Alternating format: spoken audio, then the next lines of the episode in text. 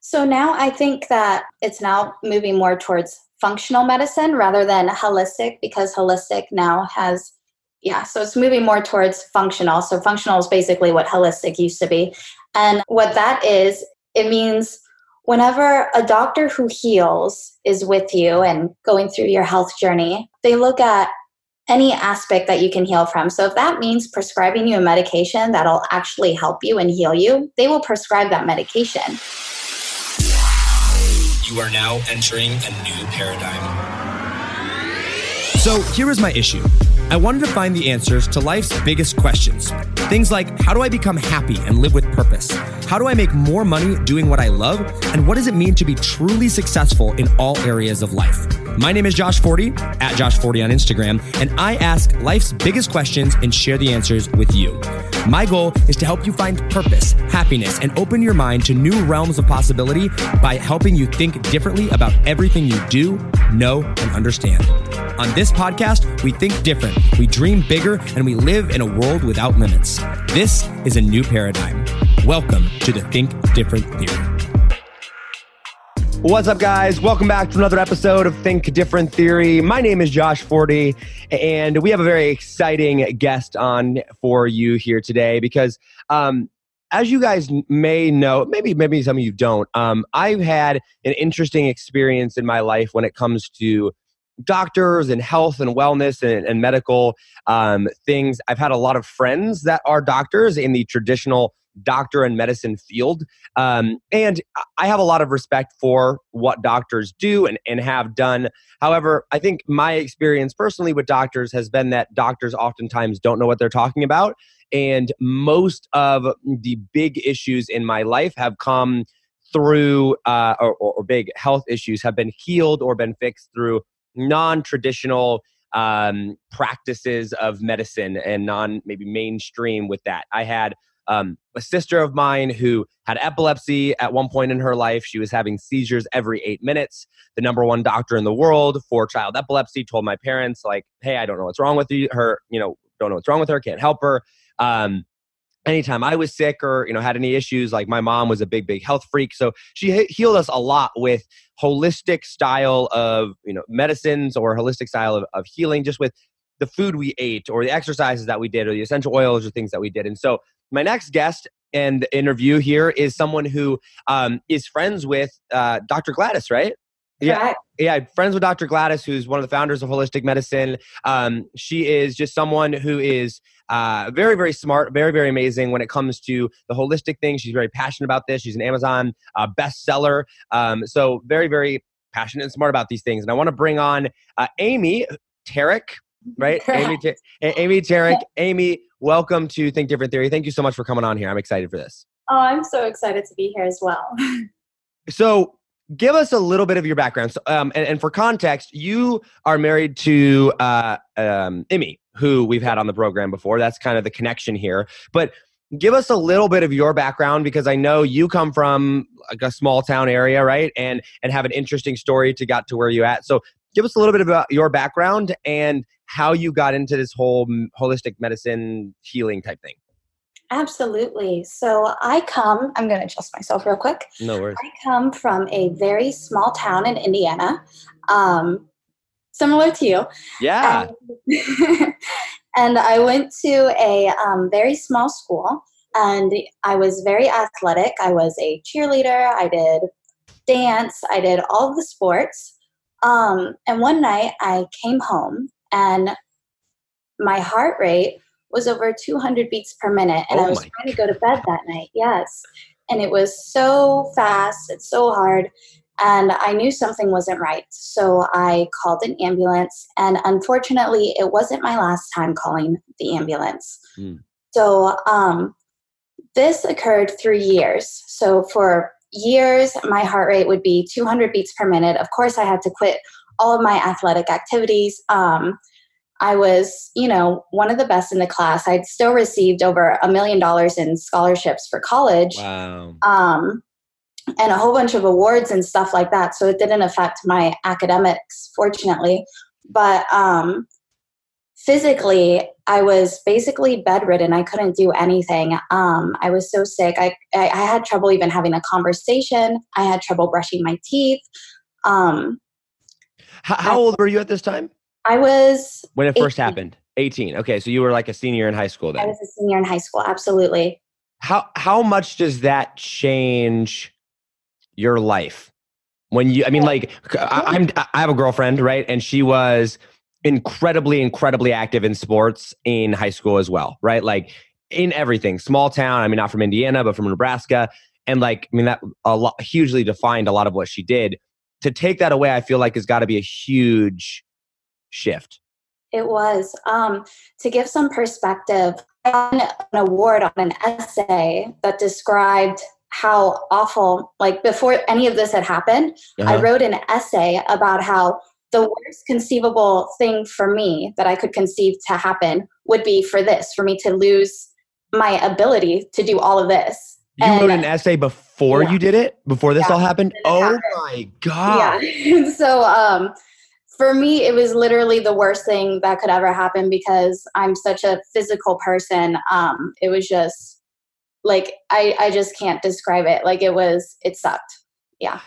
So like I'm so you're living there were you living with parents at this point like in high Um, school? I was living with parents and um yes. So I was a senior in high school. I was living with my mom and dad.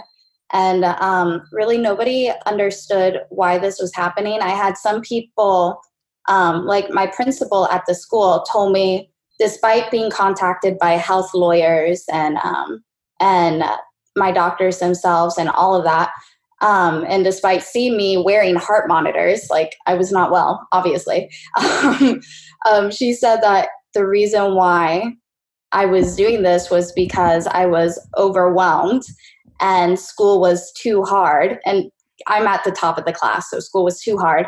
And um, and uh, and by senior year, I had actually completed all of my credits beforehand. So for senior year, I like I was doing independent studies. That means taking Oh classes on my own by myself. So I had no reason to be in school by senior year. So obviously school wasn't too hard. I already completed it. Right, Uh, right. and so um so she was saying that literally the only reason why I stayed in school actually was for cheerleading and dance. But um, um she Huh. was saying that I was making my heart rate go 200 beats per minute and I was like uh, right, right because that's the thing. and I was like, well, that's really interesting because the only one on recorded history who's ever done that was um, Gandhi. And so I must be pretty cool if I'm doing what that's awesome. Well, I mean, not awesome, but uh, that's right. funny. Yeah. And so, um, but yeah, it really did change my life. It was very um, disheartening. And for a long time, like I was okay. I was always okay with death and death. And I was like, well, if I'm meant to die, I'm meant to die. That's fine. I did a lot of cool things. I'd already traveled the world by then. I'd already um, Wow. Been all over Europe and everywhere I wanted to go. So I was like, whatever, it's fine. Um, and so I was okay with death. But then I realized that death wasn't coming. It wasn't happening. And Mm. possibility of me being sick for 50 years became began to like creep into my mind and i was like well i'm okay with dying but i'm not okay with being sick like this for right. 50 years and you know the doctors i would go to they'd be like oh well you're going to be on lifelong medications you know you're going to be sick your whole life. And i was like well you know i can't even like have a life. I can't do anything that i was you know setting out to do. Um like i can't like this isn't a life. Like i can't live like this. Right. And Right. so we have to find another way. And they're like no this just happens to some people. I'm like no. It's it's crazy to me that that's a thing though right? Like some people just accept that. And like i because of my you know, background and experience with doctors pretty much never believe anything the doctor says if it doesn't work. If the doctor's like ah it's not going to work or we have no solution for it i'm like okay you're just dumb and i'm going to go find the solution right? Like if they have a solution great. But and, and, and by the way i, I want to preface this by saying i'm not trying to disrespect doctors here right? Like i understand that they go through and they do do a lot of research and they do do a lot of study. Like i, I I understand that. I'm not saying that they have an easy job especially in today's world. But Right. to blindly accept the fact that a doctor somehow knows it all after four or eight years of studying is maybe a little bit um I don't know. It, it just seems kind of foolish, but that's in my opinion on it. Um, I do want to go. I'll, I'll, go ahead. Go. The best doctors, the ones who heal, know that they don't know everything, and that's what makes them so great. And I like that a lot. And we're going to get to that because I really want to touch on that point, talking about the doctors who heal. Before I do that, I have two things that I want to touch on. I kind of want to back up. Mm-hmm. First, okay, from a parent perspective and from an 18 year old perspective, because there are some there are quite a few parents that still that listen to the podcast here that have some young kids. Um, and while that's not maybe the entire you know demo of this there are you know quite a few people on here. We know our demo pretty well. What like were you bullied? How did your social life change? And what would you tell a parent of someone that is going through you know maybe they have a child that you know is going through a lot of sickness or is going through things that are not a normal kid's what no normal kid would go through in high school. And maybe that kid's 12 maybe that kid's 16 maybe they're 18 but like what advice would you have both to the parent and to the child um, to get through this? And how were you able to get through this? Was there support? Was there not support? Were you bullied? Like what was that like? I was absolutely bullied by family by friends by um, teachers by um, adults who should know better by you know students who've always been jealous of my success and you know saw this moment of weakness and said let's get her now um, by their parents who didn't like that i was successful. Um, so yeah i was bullied by a lot of people. And by um, bu- bullied? How so? like you know whenever i was in a wheelchair you know i was they would try to push me over or wow you know try to take my stuff or push me over because i'm also very small so stuff like that um, but, you know, whenever you're sick, you see the worst of humanity because, you know, people who are disabled, um, they see the worst. People treat disabled people very poorly. Yeah. Um, but you also get to see the best. You get to see the saints of the communities. And so you get to see the people who advocate for people with disabilities, the people who stand up for these things, the people who help and don't expect anything in return. So I focus on the angels. For a parent going through something like this, what would your advice be to them? How can they best support their child?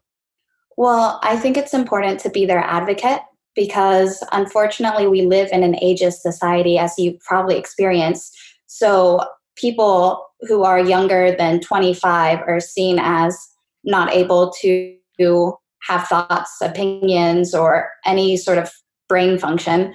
Um, and so, really being an advocate for your child is the most important thing because, unfortunately, um, while you're in the United States, um, 18 isn't actually seen as adult. Right. So, um, you're nobody nobody's going to believe an 18 year old when they say, you know, I'm really sick. And even even though I had all of the doctors, I had a health advocate, I had everything, counselors, everything saying this person's really sick. And on top of that, I'm a female, and it's been shown that you know females yeah. aren't believed.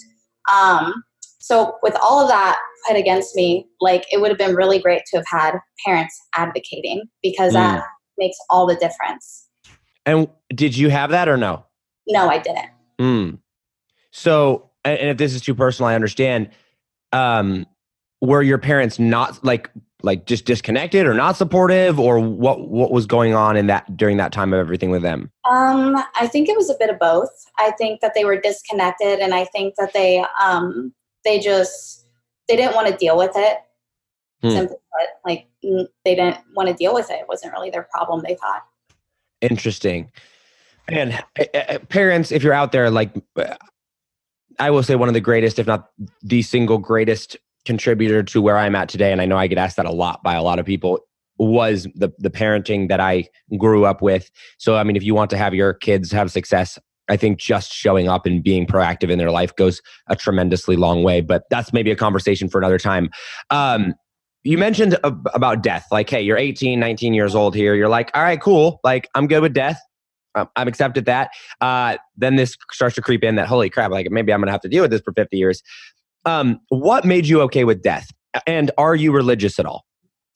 Um, I was very Catholic growing up, like extremely Catholic. Okay.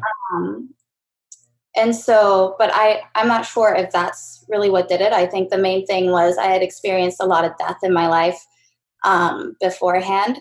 And even yeah i just i've experienced a lot of death in my life. So um, a lot of family members had died. Um, my cousin died when she was 15 wow. Um, i've had after i was sick and actually once i started getting well my one of my best friends from childhood died when he was just um, so um, i'm sorry how old was he? he was 20 and so um, and so yeah i had um, a lot of experiences with death and death around me. And um, i've just come to look at it as a beautiful thing especially with you know i i could talk more into detail with those experiences because um, they're really really interesting but i don't know how much time we have. Right right. But yes. Interesting. And and um man death will teach you especially death of a close family member or friend will teach you things that are not like you just can't be taught, right? Like they're they're not eh, without experiencing it yourself. I, I think it just brings perspective. I mean, I know when I lost my brother, like eh, man, like you know what I mean. Like you just learn things that you would never learn elsewhere, and so to to experience that multiple times, I could see why you were at that point. Um, I do want to move on though to the holistic side of things and talking specifically about the doctors that heal. And um, because I, I, know that excuse me that you're a, a, lot about that and i really like what our last conversation that you and i had about that. Um, i was very fascinated with the the way that you talked about doctors and, and how you did that. But before we dive into maybe the specifics of that maybe bring some context around the different types of doctor slash medical practices out there. Like how are is what you do or are interested in because you're not you're not a doctor right? You're right. not a holistic doctor but you're very into holistic medicine and holistic healings correct? Right.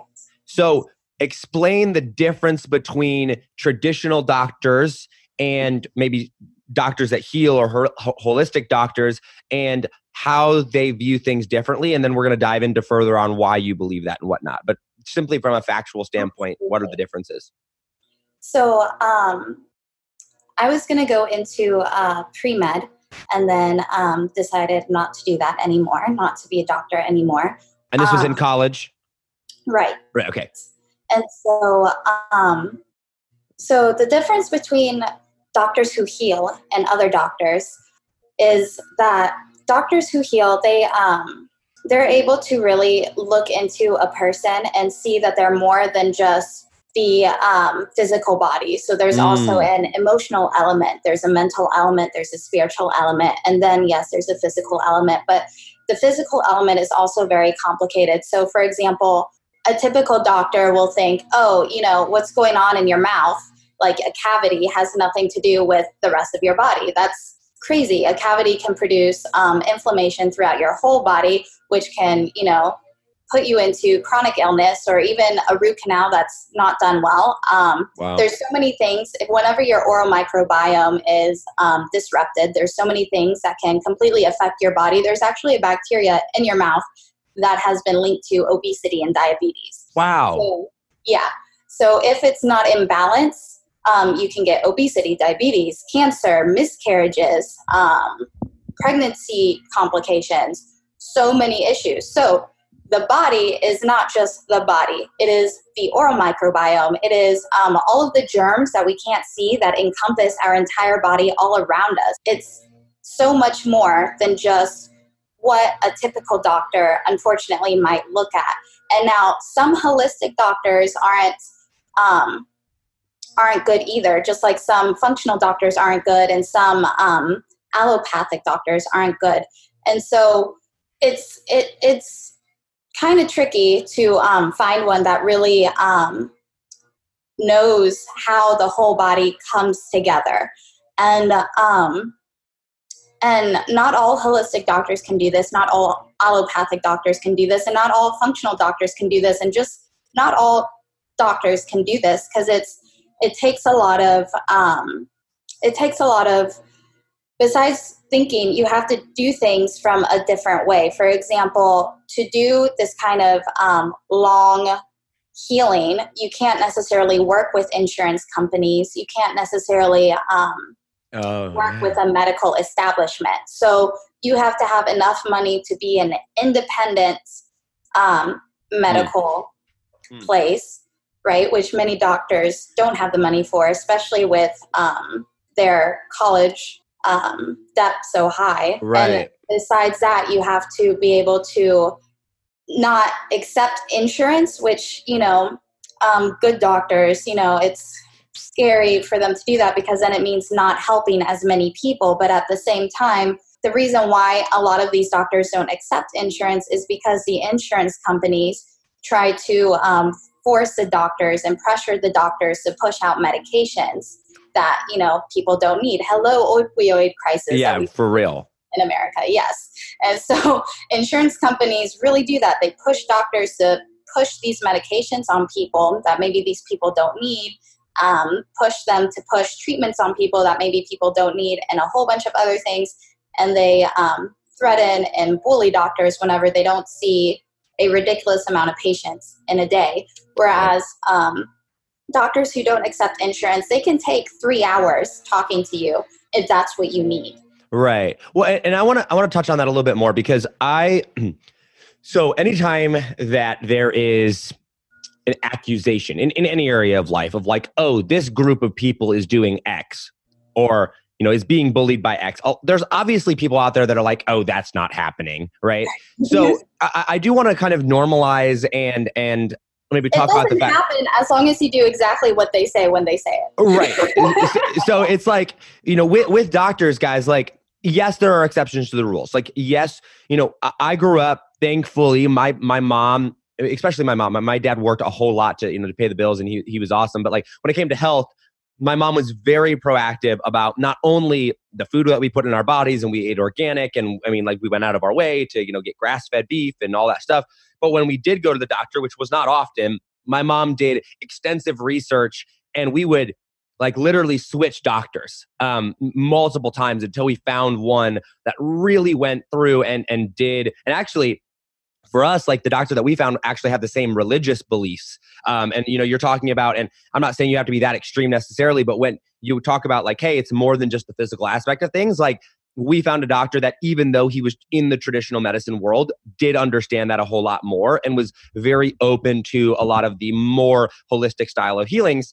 And even he said that the reason because he used to be an independent practice and then obamacare came in right? He then became part of the his practice with the i don't know it was like four other doctors there. They became part of the hospital because they literally couldn't afford the fees and the penalties and stuff that obamacare and the, the big companies were placing on them so from a financial standpoint they had to become part of the hospital and now they couldn't prescribe like i had really really bad allergies when i was um, little so some eye drops that were like hundred dollars a bottle, right? And some Claritin, some heavy duty Claritin that was prescription, you know, done. Like he could just, he used to be able to just write me, write up a prescription over the counter, and now he couldn't. And like I had to actually go in and have an appointment, and he's like, I have to give you X number of options and tell you that you should have X number of things. So like even, even him, even someone that like didn't even want to do it, Yeah. would tell me was like, hey, like we're being this pressured, and so when you say that, I think a, a lot of listeners, especially in the entrepreneur world, they're like, "Oh yeah, just we'll just screw the government." You can't in this case, right? Like it's a real thing. Like you, Yeah. the companies It's are a no def- situation. right. It really is, which Yeah. makes it incredibly difficult to be a doctor right now. Mhm. Which is why I say, like, I do have a lot of respect for doctors. I think that they're wrong a lot of the times, but I think maybe a lot, maybe not a lot of it, but uh, there is definitely an element of that to say maybe they think they know better than what they're actually telling you to do, but simply because when's the last time you spent three hours at the doctor in front of the doctor, right? Like it's like 10 minutes in and out. Like they they only have that much allotted time um, due to insurance companies, and that is very very frustrating. And you know, talking about the opioid crisis, like it leads to things like that. You know what I mean? Absolutely. Yeah. And there are so many doctors who are just absolutely heartbroken over the system and burnt out and just so tired because we're talking about good people with big hearts who went into there expecting, you know, to actually help people, the system not allowing them to help people. It's depression is now rampant among doctors and physicians. It's very, very sad. which is just crazy, right? Because Yeah. like, a- a- which, and once again, what are your thoughts on this? Because like, mm-hmm. I kind of grew up, and, and I've kind of maybe made uh, accepted some of my own ideology. I'm not saying that I got this from parents or whatever, but like I kind of look at things and go, if the person that I'm li- listening from or learning from does not have the result that I want, I'm not going to listen to them, right? So like if I go to a doctor and they're super struggling with depression, I'm probably not going to take advice on them on how to overcome depression. But at the same time, they're a doctor. So like if a doctor is struggling from depression or like things like that, like should they be practicing? Like how do you how do you balance that? Ah, that is such a tricky subject. I think that as long as they are making sound decisions and helping people that they should be practicing, but hopefully they have enough self-awareness to know, you know, yeah. when they're helping people and when they're not. Yeah. Okay, really quickly, I, I do want to move on to the holistic side of things because that's what excites me most. I know that you're big on that, but yeah. you mentioned the op- opioid crisis. Um, I, I'm pretty familiar with everything that's going on. Maybe not everything that's going on there, but mm-hmm. the the lawsuits that are going on right now. Uh, the family that is and the company that is now filed for bankruptcy. I think it's what a fourteen billion dollar or twelve billion dollar suit, basically that they're having to pay. Um, what are your thoughts on the o- opioid crisis, just in general? briefly? We've seen, like, ever since I was a little girl, I saw people just taking Tylenols like they were candy and aspirin like they are like they're candy and those aren't opioids but they are painkillers and so it's not really much of a shocker that you know those don't affect people anymore i don't take any pain medications and wow. everybody in america is like what you don't take pain medications how do you survive it's like the way we have for millennia. Right. like pain medications haven't been around that long. And um and whenever you start looking into all of the side effects, especially on women, pain medications on women have more side effects than they do for men. And whenever you look at those side effects, you're like a lot of people are like, "Oh, those are rare. Those don't really happen." They're not that rare. Right. Um, and they are happening because we see such a huge rise in people with chronic illness, such a huge rise in people who are sick and struggling. And, you know, everybody's been giving their kids Tylenol since they were two years old. So we got to yeah. look into that. I, I, like what you said there. Like people think that it's rare, but it's really not that rare. Mm-hmm. Yeah, it's it's really rare if you take Tylenol one time for you to get a disease, right? You know what I mean? Or twice. But right. like, you know, when you're taking ibuprofen and Advil or Tylenol or whatever on a some people take them every day. It's like what? right. It's like what?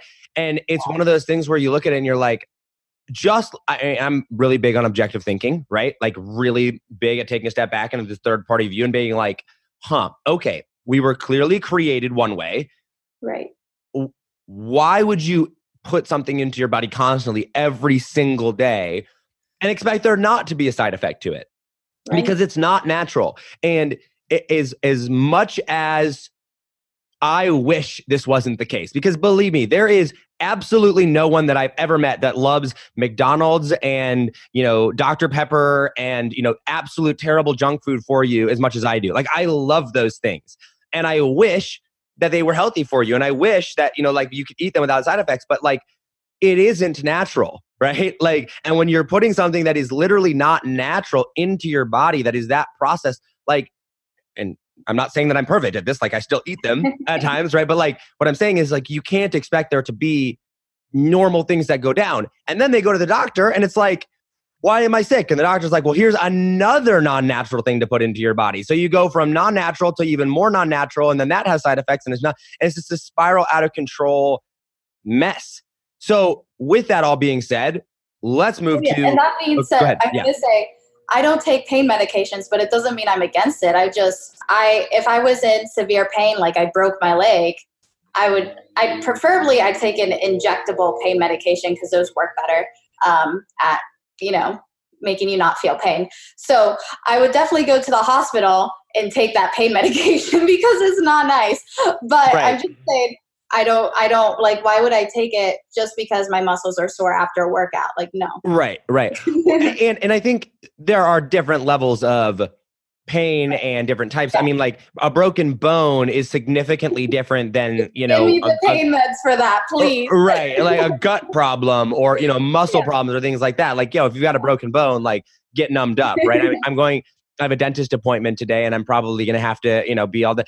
Uh, numb me, right? you know what I mean? Like, take it away. I, I get that, but I think. Oh, interesting enough, my dentist actually, um, whenever I went, they didn't numb me up because he's he's a magnificent dentist, and I felt no pain whatsoever. What? So, um, I think he filled two cavities. I wasn't numbed up at all. I was terrified. but Oh I'm my terrified whether I'm word. numbed up or not. No numb, no pain. I did bite him though. Wow. That's funny. Well, uh, Yeah. I'm gonna have to tell my doctor or my dentist to step it up. That's funny. That's funny. Okay, so holistic medicine. Um, well, okay, so th- there's holistic medicine, traditional medicine, and there was another medicine that you- medical practice that you mentioned starts with an A. What was it? Allopathic. Okay, what's what's the difference between that and holistic medicine?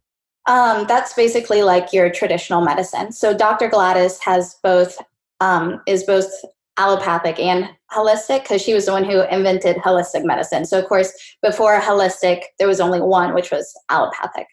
So That's allopathic like is a, the the mainstream. so mainstream like doctor medicine. Um, yeah, like both holistic uh, holistic doctors are still doctors. Do you have to do you have to get like a degree to be a holistic doctor? Yes. So you do okay. So the you are not, and and I think this actually is a really important point to clarify. So I'm glad we're here. You're not just performing medical procedures or diagnoses on people without some form of degree or something that says, "Hey, I actually do know what I'm talking about." Correct? Yes, holistic doctors are doctors. They Awesome. are trained medically. Mhm. So let's let's talk about doctors that heal versus doctors that don't heal, or doctor. I, I forget exactly how you put it. The last conversation that we have. Know, it was so mean- good the last time I did it. and, and and the differences between the two of those because like i was like wow that makes so much sense and it- our last conversation and for those that are wondering you talk about this last conversation we actually did an interview for the podcast and then the file got corrupted so we're redoing this interview um, but one of the big takeaways that i had from there was Right. from you was there are doctors that prescribe and there are doctors that heal right so there are doctors that go in and say, you have X problem right here. I do not look at the context of everything as a whole. I simply go, I read the manual or I know from past experience of like, oh, you've got this. This says it's going to be the cure for it. I'm going to prescribe you it. And and I'm overgeneralizing here, people like uh, you know, but for for the most part it's doctors that prescribe versus doctors that heal. What makes holistic medicine so attractive or working and, and like why do people have so much success there versus just doctors that prescribe So now I think that um, it's now moving more towards functional medicine rather than holistic because holistic now has, um, yeah, so it's moving more towards functional. So functional is basically what holistic used to be. And um, what that is, is that it means whenever a doctor who heals is with you and going through your health journey, um, they look at any aspect that you can heal from. So if that means prescribing you a medication that'll actually help you and heal you, they will prescribe that medication. Um, but if that means, hey, you have, you know, a cold, why don't you just take these remedies and it'll help you get over it and prevent another cold from happening? Or let's say for me personally, so um, no doctor told me to do this. This is just something I do on my own. I um, I've been giving strep throat um, for like two times a year for a very long time. I had my tonsils removed when I was five, which you know I don't really recommend anybody doing now. There's like um, a lot of research about how you know you should probably keep your tonsils if you really really can. You should really hold on to them. Um, but anyways, I don't recommend it. But it happened, and I've been getting um, strep throat about two times a year ever since my whole life. And so Wow. obviously I can't be on antibiotics that much. And, you know, being on antibiotics that much, you will um, begin to get a um, um, antibiotic resistance, yeah which will, you know, make you die next time you need antibiotics and they don't work.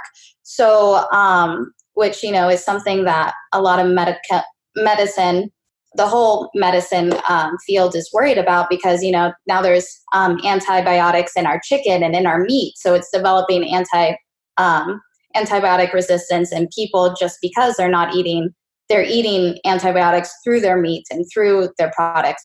anyway, so whenever I get strep throat, I don't get antibiotics. And I'm not telling people, hey, you should do this because if you don't do it right, you will die. So right, right. don't don't do this. But right. what I have to do for me. So right. um, if, if a normal person has strep throat, just get your antibiotics. But right. for me, I get it so often, I have this way. But um, so whenever I get strep throat, you know, I get tested, I get the swab. It says, yes, you're positive for strep. I um, take Manuka honey, I take ginger, I take a whole bunch of other things. And then, most importantly, I go right back in and I get it swabbed, and it's like, oh, you don't have strep anymore. And so um, there are so many ways to heal infections. And what's interesting is that we have a whole population of people who truly believe humans would die without any antibiotics, like all of humanity. It's like right. we have evolved and survived for millenniums right. without antibiotics. Like we are okay. right. um, there are so many options. So, and, so, so I, I, want I want to counter that, even though I agree with you. Let me play the devil's advocate I mean, here. I think I think there are cases where you need antibiotics. That's what I'm saying. For a normal person, if you have strep throat, take antibiotics. No, and I agree with you, but I want to I want to counter play the devil's advocate here mm-hmm. on the hey, we've su- survived for you know thousands and thousands and thousands of years, right? So like, um, we pretty much i think everyone would agree that we are the most populated we ever have been on the earth right? I mean we're at what seven over seven billion people right?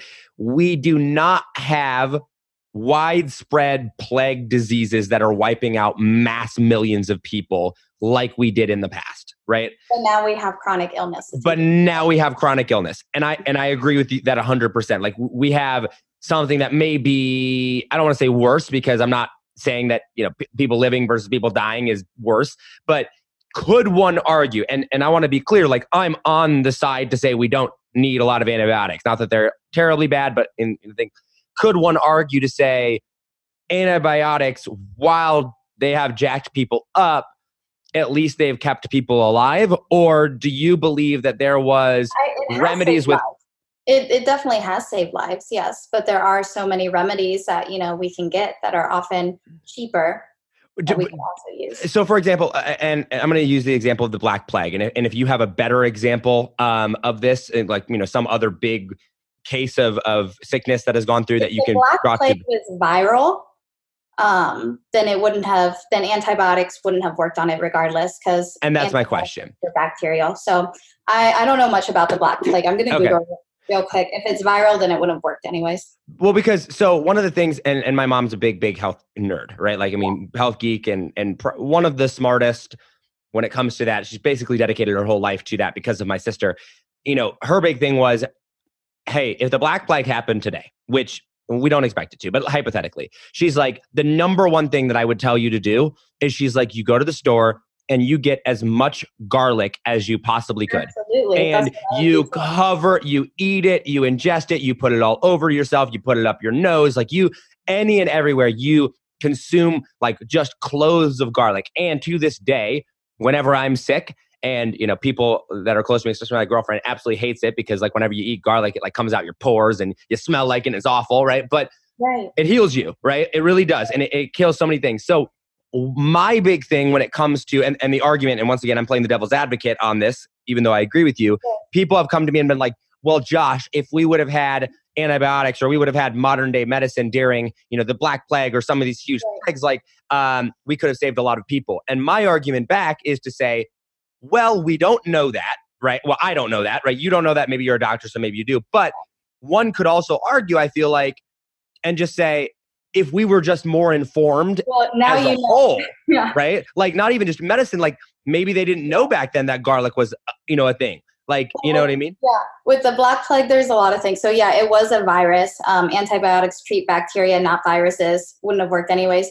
But um, the whole bad example, but that, yeah, sanitation, washing your hands. So um, having running water in homes, um, taking regular showers, washing your hands, cleaning. Um, those are all things that prevent huge plagues. Hmm. So the fact that we have running water in the last, I don't know how long we've had running water, but that's years, the biggest right? thing. In countries where there is no running water, you see a whole bunch of illnesses. Because it's standing water. That actually makes a lot of sense.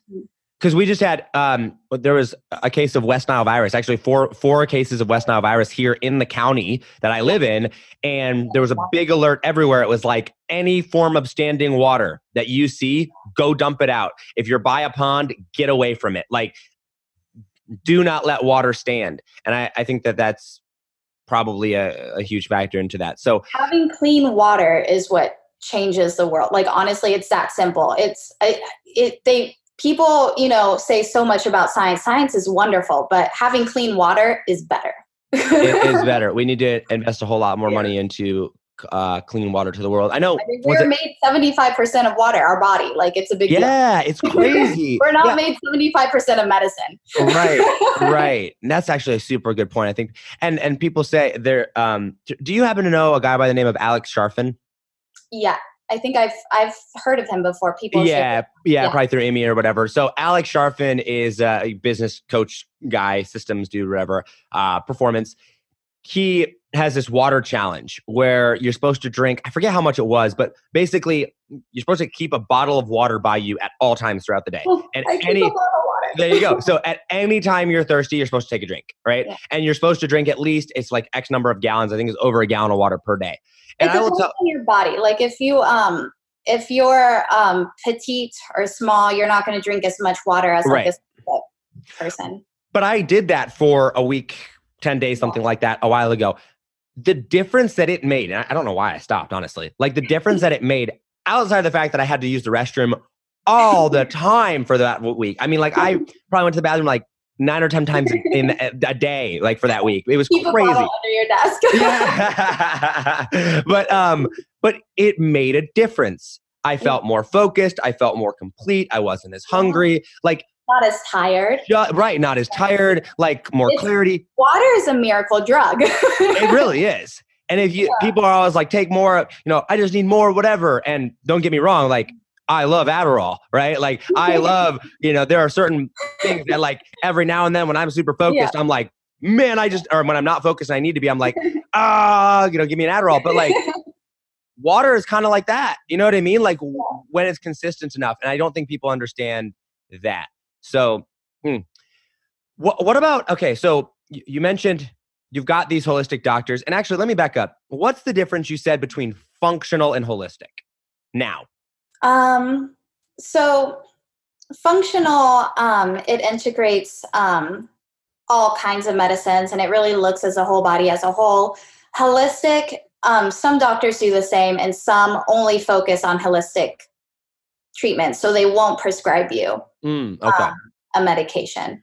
So I think that it's more important to look at everything as a whole. And if you need medicine, get medicine. But I agree with that. Maybe try all other avenues first. Maybe first, if you yeah. want to.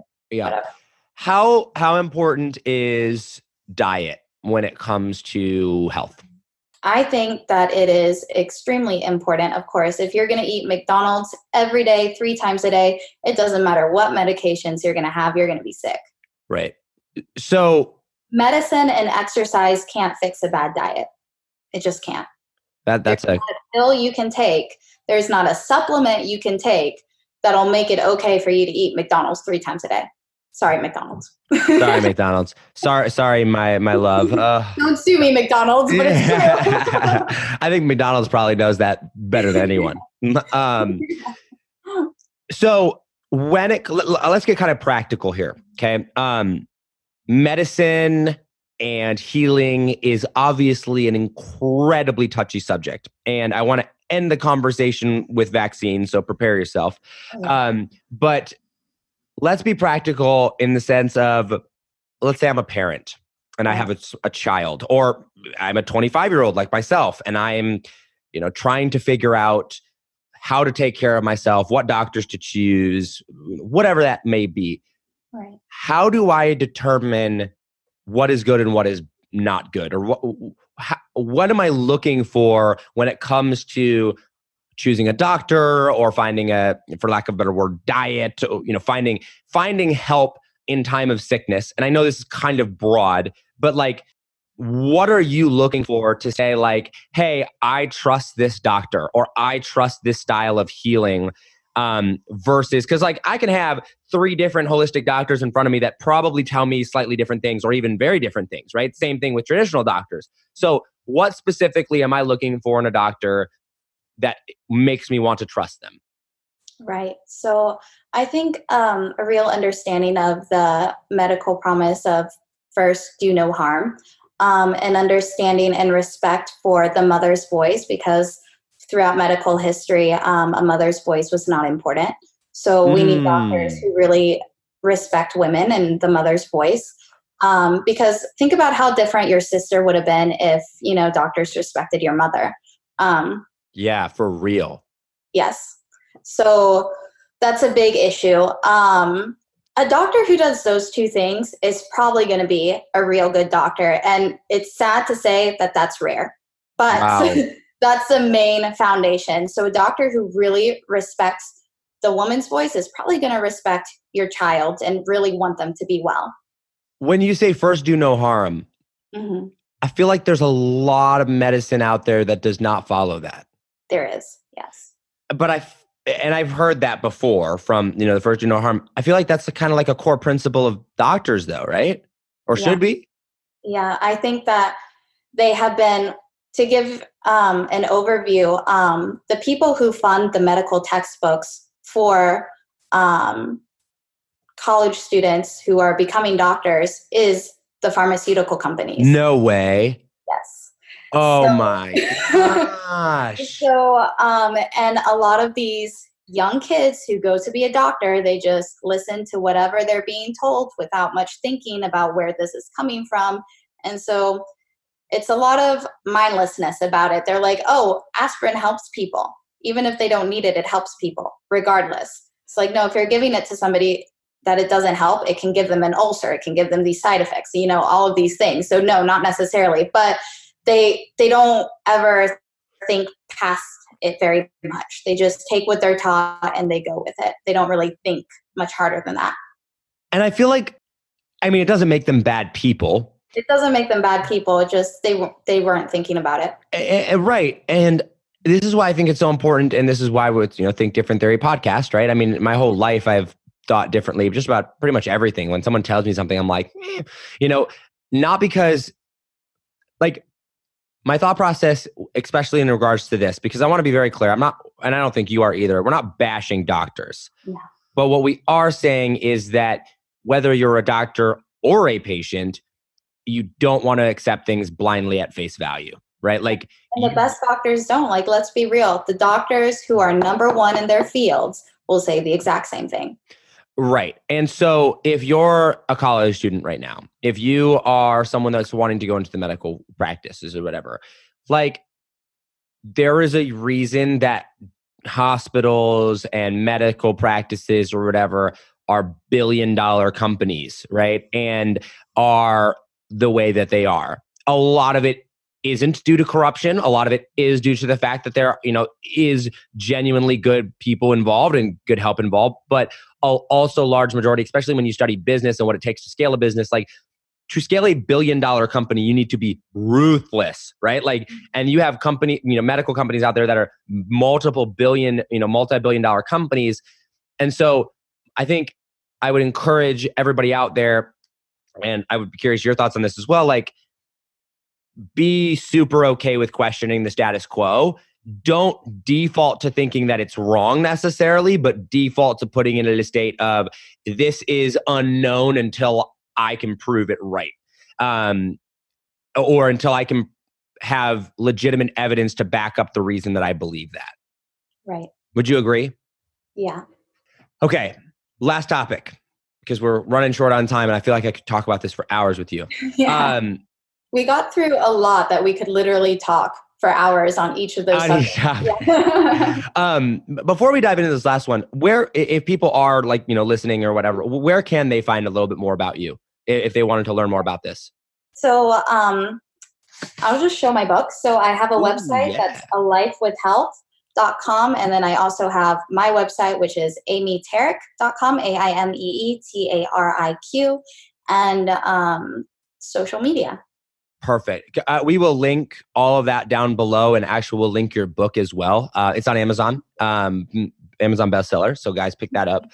Um, and we'll link those down below. So check that out. L- let's move on to this final topic of vaccines. Um, whew, oh, oh, this is like favorite topic. more controversial than the opioid crisis and every other thing combined. I feel like People Uh, get death threats over this. Either way. huge and it's insanity.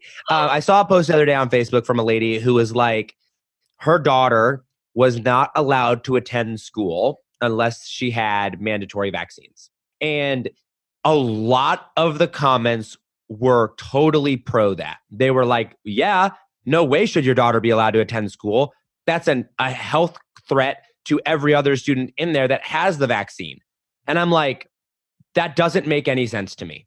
Because if you have the vaccine and somebody else doesn't have the vaccine, shouldn't you be protected? So, like, I don't know enough about vaccines to make an informed decision absolutely one way or the other.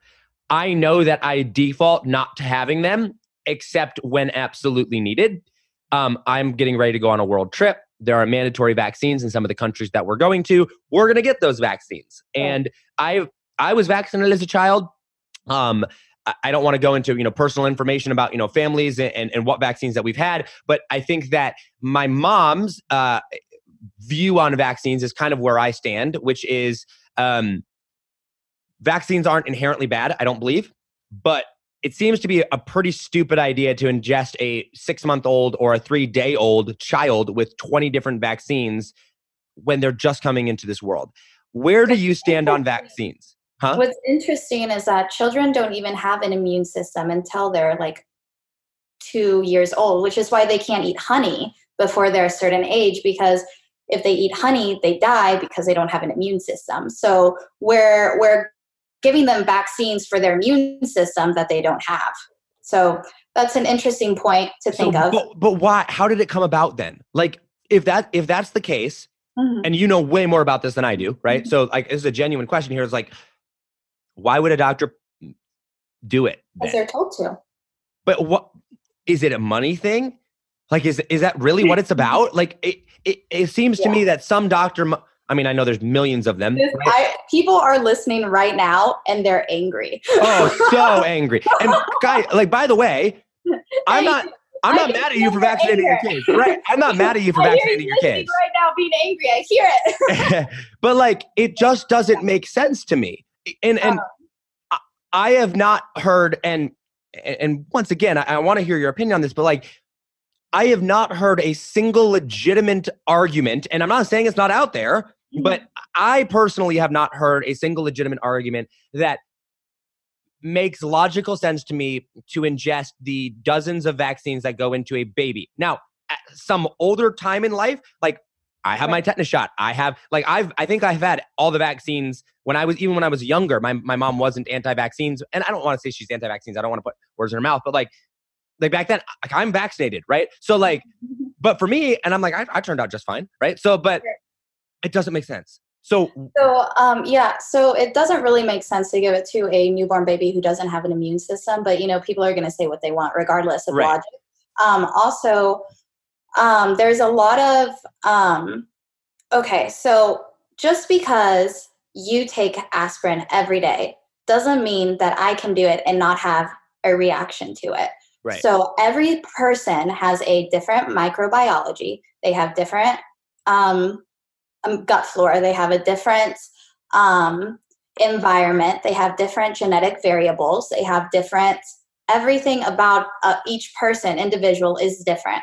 So while one person can take a ton of medic pain medications or even a ton of alcohol and not feel anything, I take just a little bit of alcohol and I'm drunk. right. So everybody has different thresholds for everything. There are variables for everything. So what's interesting also in vaccine, a vaccine for a child is the same for an adult. A vaccine for a little girl is the same as a six foot man. Um, really, So Like the these are all dosing? very interesting things. Nowhere in medicine would we be doing that. Yeah, nowhere nowhere else in medicine would we be doing this. But you know, it's okay here apparently. So the other problem is not the virus that's in the vaccine, um, but all of the heavy metals and other ingredients that they put into vaccines, which is what causes a lot of reactions. Now, if you have I've heard that, yeah. if you have the MTHFR gene mutation, which you know people are saying doesn't exist, isn't real, um, it's real, it's scientifically proven. You are allergic to heavy metals. I am, for example, I can only wear platinum. So that is the most Huh. expensive metal. These earrings, they are platinum. They cost me a lot of money. My wedding ring cost me a lot of money. I am allergic to silver. I'm allergic to any other metal that That's so isn't interesting. My See- girlfriend's the same way, except not for Yeah. platinum. Hers is gold. Like she can only wear pure gold. Any form of any other metal, her whole skin goes into allergic reaction. That's It eats away at happens to me. She probably has that gene mutation. She should look into it. Um, yeah, she she needs to look into that. Um, it'll it'll also if she has that, it also means that she's very sensitive to pain medications. Taking the a loaded dose for pain medication could kill her in the future. So she should probably like look into that. Now, of course, a Hmm. lot of people say that's not real. It's not real. Well, it is real. You know, I see the best doctors in the world. I have money. Um, it's a real Right. thing. Right. um, um, and so whenever you give these people vaccines, they have reactions. right. And then on top of that, um, whenever you give, for example, on the packet itself, it says do not give to pregnant women or to people with chronic illness. And also, do not give to somebody who is constantly around somebody with chronic illness. Who would that be? Um, some doctors and, you know, caretakers, and of course, other people. So, why are they pushing vaccines for pregnant women if right there on the packet it says not tested how it reacts to pregnant women? That's another issue. And then we see um, we see issues where with people with chronic illness or going through cancer um, and they have immune um, they they're lacking an immune system. So what happens with many vaccines, it actually sheds the virus. So then, for example, whenever Huh. I didn't have an immune system because of everything I was going through, um, Imran was forced to take the MMR, even though he already had measles, he already had chickenpox, and he had antibodies to all of that. He was still forced to take that, even though he had rubella. Even he's had all of those things because he got sick with that as a kid Hmm. and um, and he was already vaccinated with it as well. His parents were doctors, um, so he was already vaccinated. He already even had those diseases, but he was still told that he had to take it, take get that vaccine. He took it, and then I was immunocompromised, and Wow. I got yeah, I got horrible horrible rashes all over my body. I had to wear gloves. I had fever. It, it sucked for me. And I had, I remember telling the doctors, like, but I'm immunocompromised. He's going to be around me. And it says right there, like, can Don't there be a way around it? They didn't let us have a way around it. Now, Wow. go to lawyers and fight all that, but you know, whatever.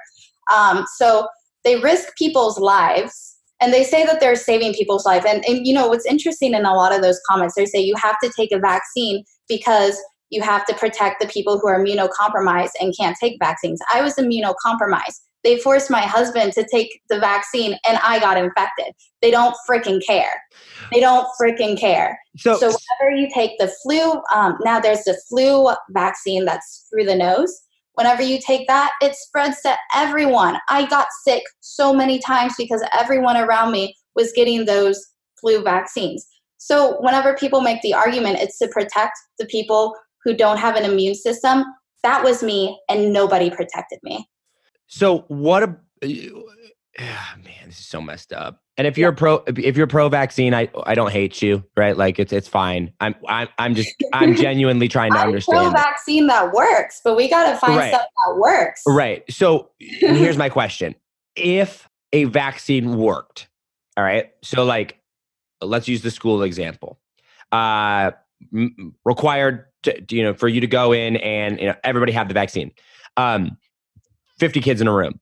If 40 of those kids have the vaccine and 10 of them don't and one person comes in with that sickness, the 9 people that it's been proven that all of those um, times that it's been spread was spread through people who had the vaccine and the virus shed.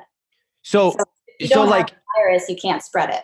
right. So with with the vaccine though, So the people who are um, who are in danger are the people who don't have the vaccines, not the ones who already have it. And that's my, my that's my thinking, yeah. right? It's like if, if if you if I choose not to have a vaccine, I am saying, okay, listen, I understand. Okay, so for example, I've been vaccinated for chickenpox.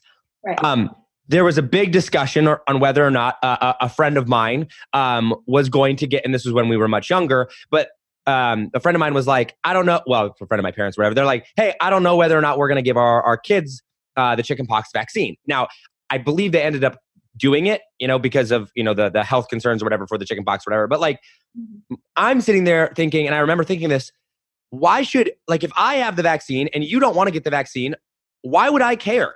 Right? Like, mm-hmm. I'm not like if the vaccine is doing its job, shouldn't I not have to worry about getting chickenpox from somebody or, or any disease, yeah. right? There's so a um, I don't understand why the herd um, herd effect and that they they say that it's because of the herd effect that you know everybody in a herd has to get it, but you know people who believe that won't see anything outside of it. So. I yeah, I just don't. But it just doesn't make any logical sense to me. If you want to choose yourself to be protected and you want to get the vaccine and you've done your research and are like, "Yep, I think vaccines are fine," go and do that. But it doesn't make any sense to me why somebody else should have to because if mm-hmm. somebody else doesn't have it, if you do have it, right. you literally got it so you wouldn't get the disease. Not, you know, I, I, I just don't understand.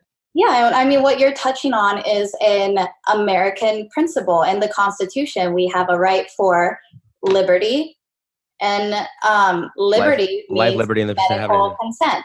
So we have a right to choose it's in the Constitution. It's our constitutional right. It's our human right to choose not to do certain medical procedures. They're taking away that right.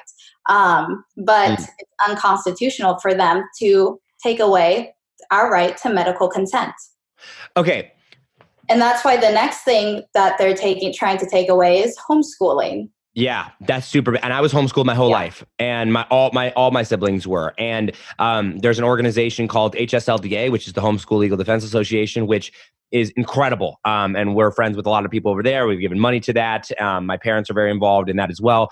Um, I, am a huge believer in homeschooling. I, am a huge believer in, in that. I, I f- firmly expect to trying to take that away. And they, they are. They re- and it is eh, kind of context around that. We were originally like a 30 second backstory of my life. My parents sold, my dad quit his job, sold the house. They packed everything that we had in the back of an RV and we started driving across country. We had no idea where we were going to go. Yeah. This was when I was 11. We were headed to Vermont. We ended up in Indiana. The reason that my parents stayed in Indiana was because the Vermont homeschooling laws were terrible and the Indiana homeschooling laws were amazing and it was much easier to homeschool in Indiana and that's why we ended up staying in Indiana. So like homeschooling's I'm really really big on homeschooling. Okay, do, do you have time for one more question? Uh, absolutely. Okay. Last question. Uh, once again, really practical. And just to, actually, before I do that, vaccines, guys, do your research. I'm not saying that they're going to kill you, or that they're awful, or that they're terrible, or you're a horrible human being. I'm just saying I don't get why everybody thinks that they need to have them. Everybody else does. From a perspective of, there's a lot of uh, people that don't have money. Medicine, especially in today's era, is ridiculous ridiculously expensive. I used to sell life and health insurance. Like, you know it, I know it. Anybody that's been in the medical community for any number of times knows this is absolutely insane. Um, for those people that don't have money but want to be informed and want to know their options and need to get started, what where would you recommend is there is there a website or is there a set of resources a book where they can go to start learning about alternatives to traditional medicine or know how to save money with um, you know stuff is it is there resources for those people that don't have money? Because you know you you're blessed i'm blessed but like a lot of people aren't. Where would you recommend them start to start learning it's, about these um, really difficult now because now even on google um, they have decided to penalize any sites that are like that so they're now more difficult to find it on google. Yeah yeah it's it's um, ah. And, um, I don't know what to say. It's going to be much harder now than it was five years ago. Um, everybody's getting penalized for for you know promoting um, holistic ideas, and so there is no freedom of speech right now. We're seeing that being taken away. There is no um, right to choose. There's no medical consent right now. We are seeing all of our rights being taken away little Right. by little. Um, and a lot of people are okay with that and pro that, but you know, I'm you want to see America be gone, fine. Um, but but so yes, so right now um, it's very difficult. Books cost a lot of money. I've spent over thousands of dollars on all of my books yeah. um, for all of these things. So I I spent as much on my books as like people pay for like a full college education. Yeah. Books are expensive. Um, it's gonna be hard, but like just online research. If you don't have any money, then the best you can do is online research. But it's gonna be really really difficult now. So you just have to push through it. If you don't have money, the best thing is finding a way to get money. Unfortunately, and it sounds so privileged to say, but yeah. Yeah. actually easier to find a way to get money at this point than it is to try to jump through all those hoops. And it sounds terrible and it is privilege. And you know what? It is. And this is sort of on purpose. They don't want people without money being to have access right Yes. and, and it's sad so for those of you out there that are listening or if you have friends that are like you know uh, and a lot of you that are listening probably are, are the motivated driven individual type but if you have friends out there that are struggling financially or if that is you we i think as amy alluded to we're, we're both very aware of the fact that just saying go find money is an incredibly controversial or privileged thing to say But that's this is like the gravity of the situation. It's literally easier to do that than to try to jump through all these hoops. A- and we're- we're, we're- telling you that yeah. out of love, out of caringness. Like, I know if you've never made money before, or if you've only worked a nine to five job where you make $14 an hour for your whole life, like the thought of going out there and finding money is like this foreign concept. But I'm telling you, like, it is not that difficult, especially when you put it. it I, I would venture to say, It's your and- oxygen mask. You have to put on your oxygen mask. Exactly. And I would venture to say that it is going to be substan- significantly, significantly easier for you to go out in the next six months or a year from now to learn how to make an extra, even if you made an extra $20,000 in the next 12 months and use that $20,000 to go get access to your medicine or um, to the, the medical researches and, and the, the information that's out there.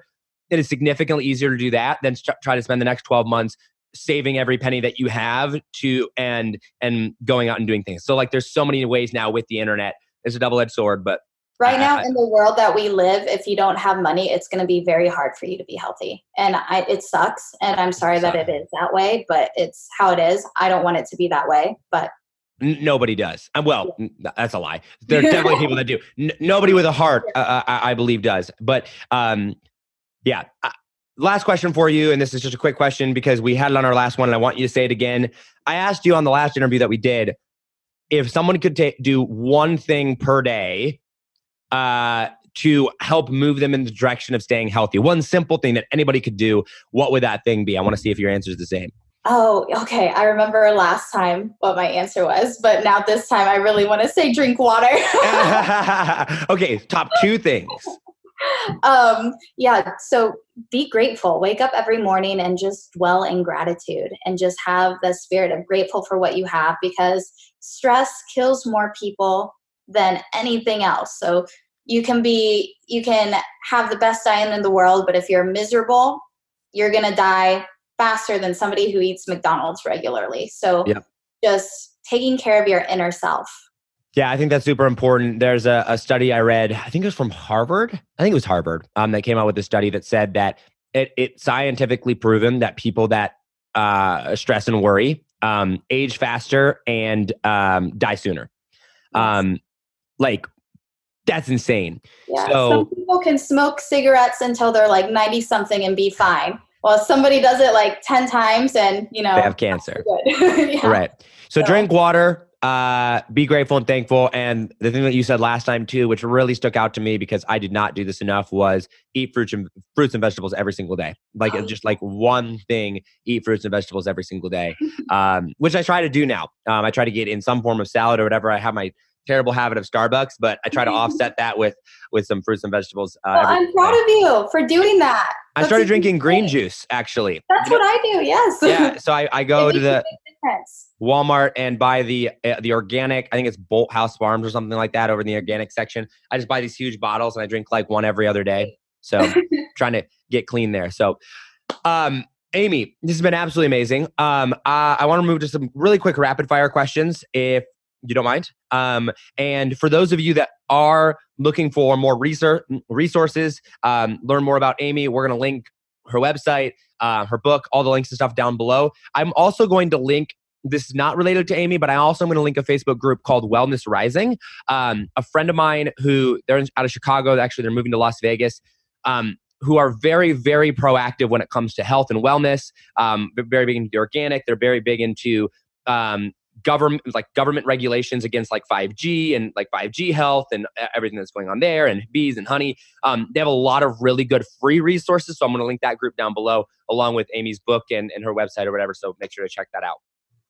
Okay, rapid fire questions really quick. Um, what has been your favorite book or resource that you personally have read um, that was the most eye opening for you uh, when it comes to health and wellness? Ooh, that's a hard one. Um, I really liked yeah, I'm gonna say um, it's just so difficult because there's so many aspects of health. um, I really love all of Gladys's books, so I want to say um, to read that first and foremost. But then um, that wasn't the first book that I read that really opened my eyes to everything.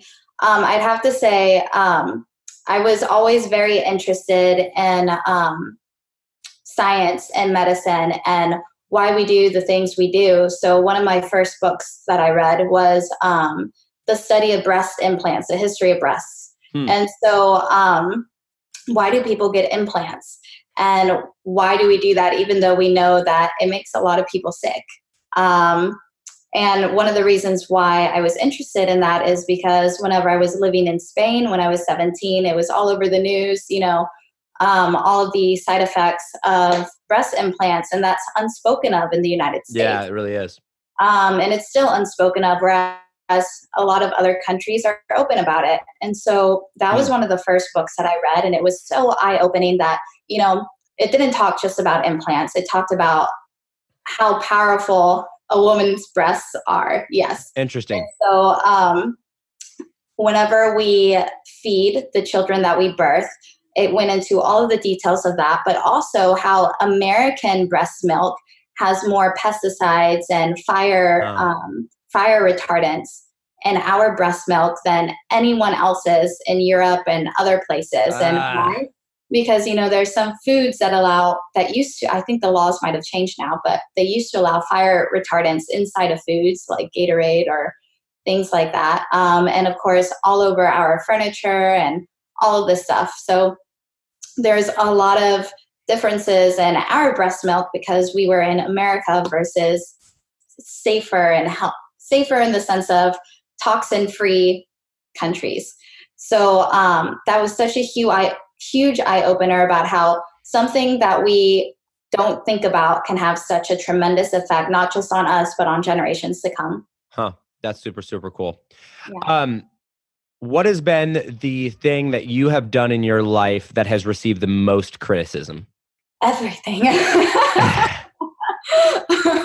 um, oh, that's hard. Um, I guess like really, you know, I just did everything that everybody told me that I shouldn't do. You know, I dropped out of college. I got married young. I um, I healed in my own way, not how the doctors told me. I didn't take a normal nine to five. I did a business.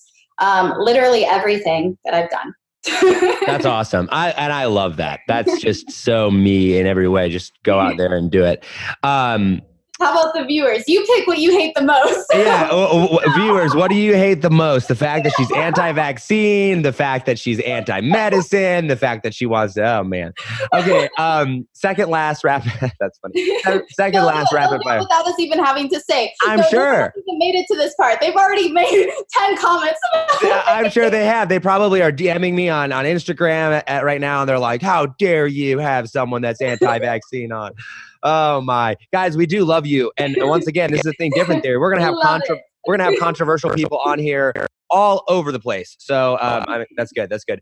Um, where's been the favorite place that you have traveled to? I know you said you're you've traveled a lot around the world. I'm getting ready to go on a four month world trip, which is super exciting. Um, what's been your favorite place? It's hard to pick. Um, I'm not. I'm gonna skip scenery because there's so many beautiful places. Right, I yeah. can't even with with natural wonders. I can't. Right. So um, I'm gonna not do that category. I'm gonna say arts because I love art, Okay. and Barcelona is the most Mm. beautiful artistic place. There's uh, the art is everywhere. Um, yes, Gaudi. Do some research on him. See all of his art things that you can see, and it blew my mind. I think I was, I think I was 14 when I first went to Barcelona, and um, it's still my favorite place to this day. Wow, that's awesome. We'll have to stop by Barcelona then. We're going to um, uh, Barcelona, Spain. Uh, we're going to Ibiza. So um, we'll have to s- swing by uh, Barcelona then maybe. Um, there Yeah, since we're going to be right there. absolutely. There's a lot of do it for the art. Do it for the art. Do it for the art. Um, all right, last question. And I've asked you this question before, but you're gonna have to answer it again because you know we are doing this interview for the second time. Um, fast forward to the end of your life, you're on your deathbed, and everything that you've done uh, is wiped away. Nobody knows who you are. However, every single person that you've touched or influenced in your life, either directly or indirectly, you get to leave them with a final message uh, about life. What is that message? You're capable. You're, You're capable. to do anything. Do you want to expound upon that at all? Because I feel like that's kind of um, deep.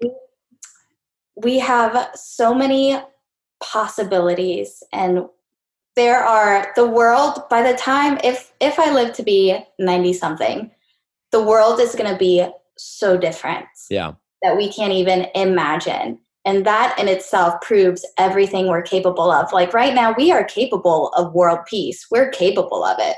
We just got to do it. Like we're capable of so many things, whether it be um, world world peace or having the coolest gadgets or living a life that we're proud of. We're capable of it all. I think it's interesting that you say that, especially with the analogy of like, how old are you now? 25. 25. So if you live to be, that's crazy.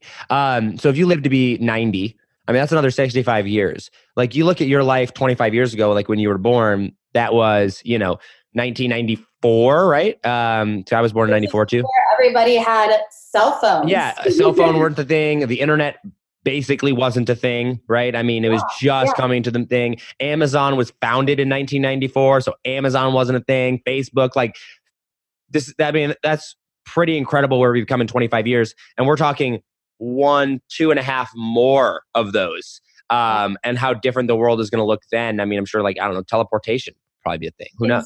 um, so that is crazy and we are capable of so so much so amy thank you so much for coming on i appreciate it thank you for staying late um, and doing this this has been absolutely a pleasure i can't wait to put this interview out and get all the hate comments back it's gonna be so fun.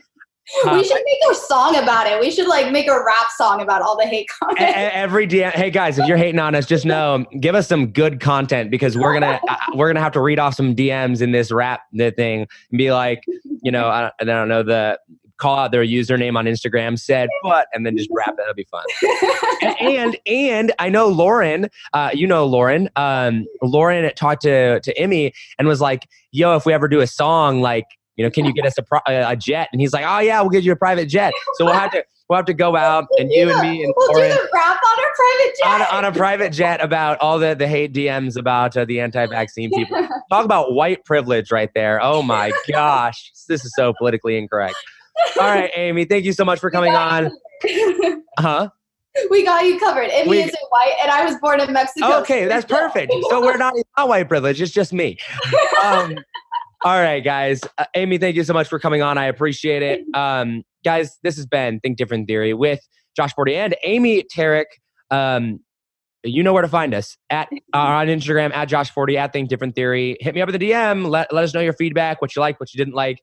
Uh, as always, hustle, hustle. God bless. Do not be afraid to think different. Thinking different is literally the cornerstone of being able to go out and create change in the world. And whether that's in the medical uh, industry or not, whatever field that you're in, thinking different is the cornerstone of that. So make sure to think different. I love you all, and I will see you on the next episode. Take it easy, fam.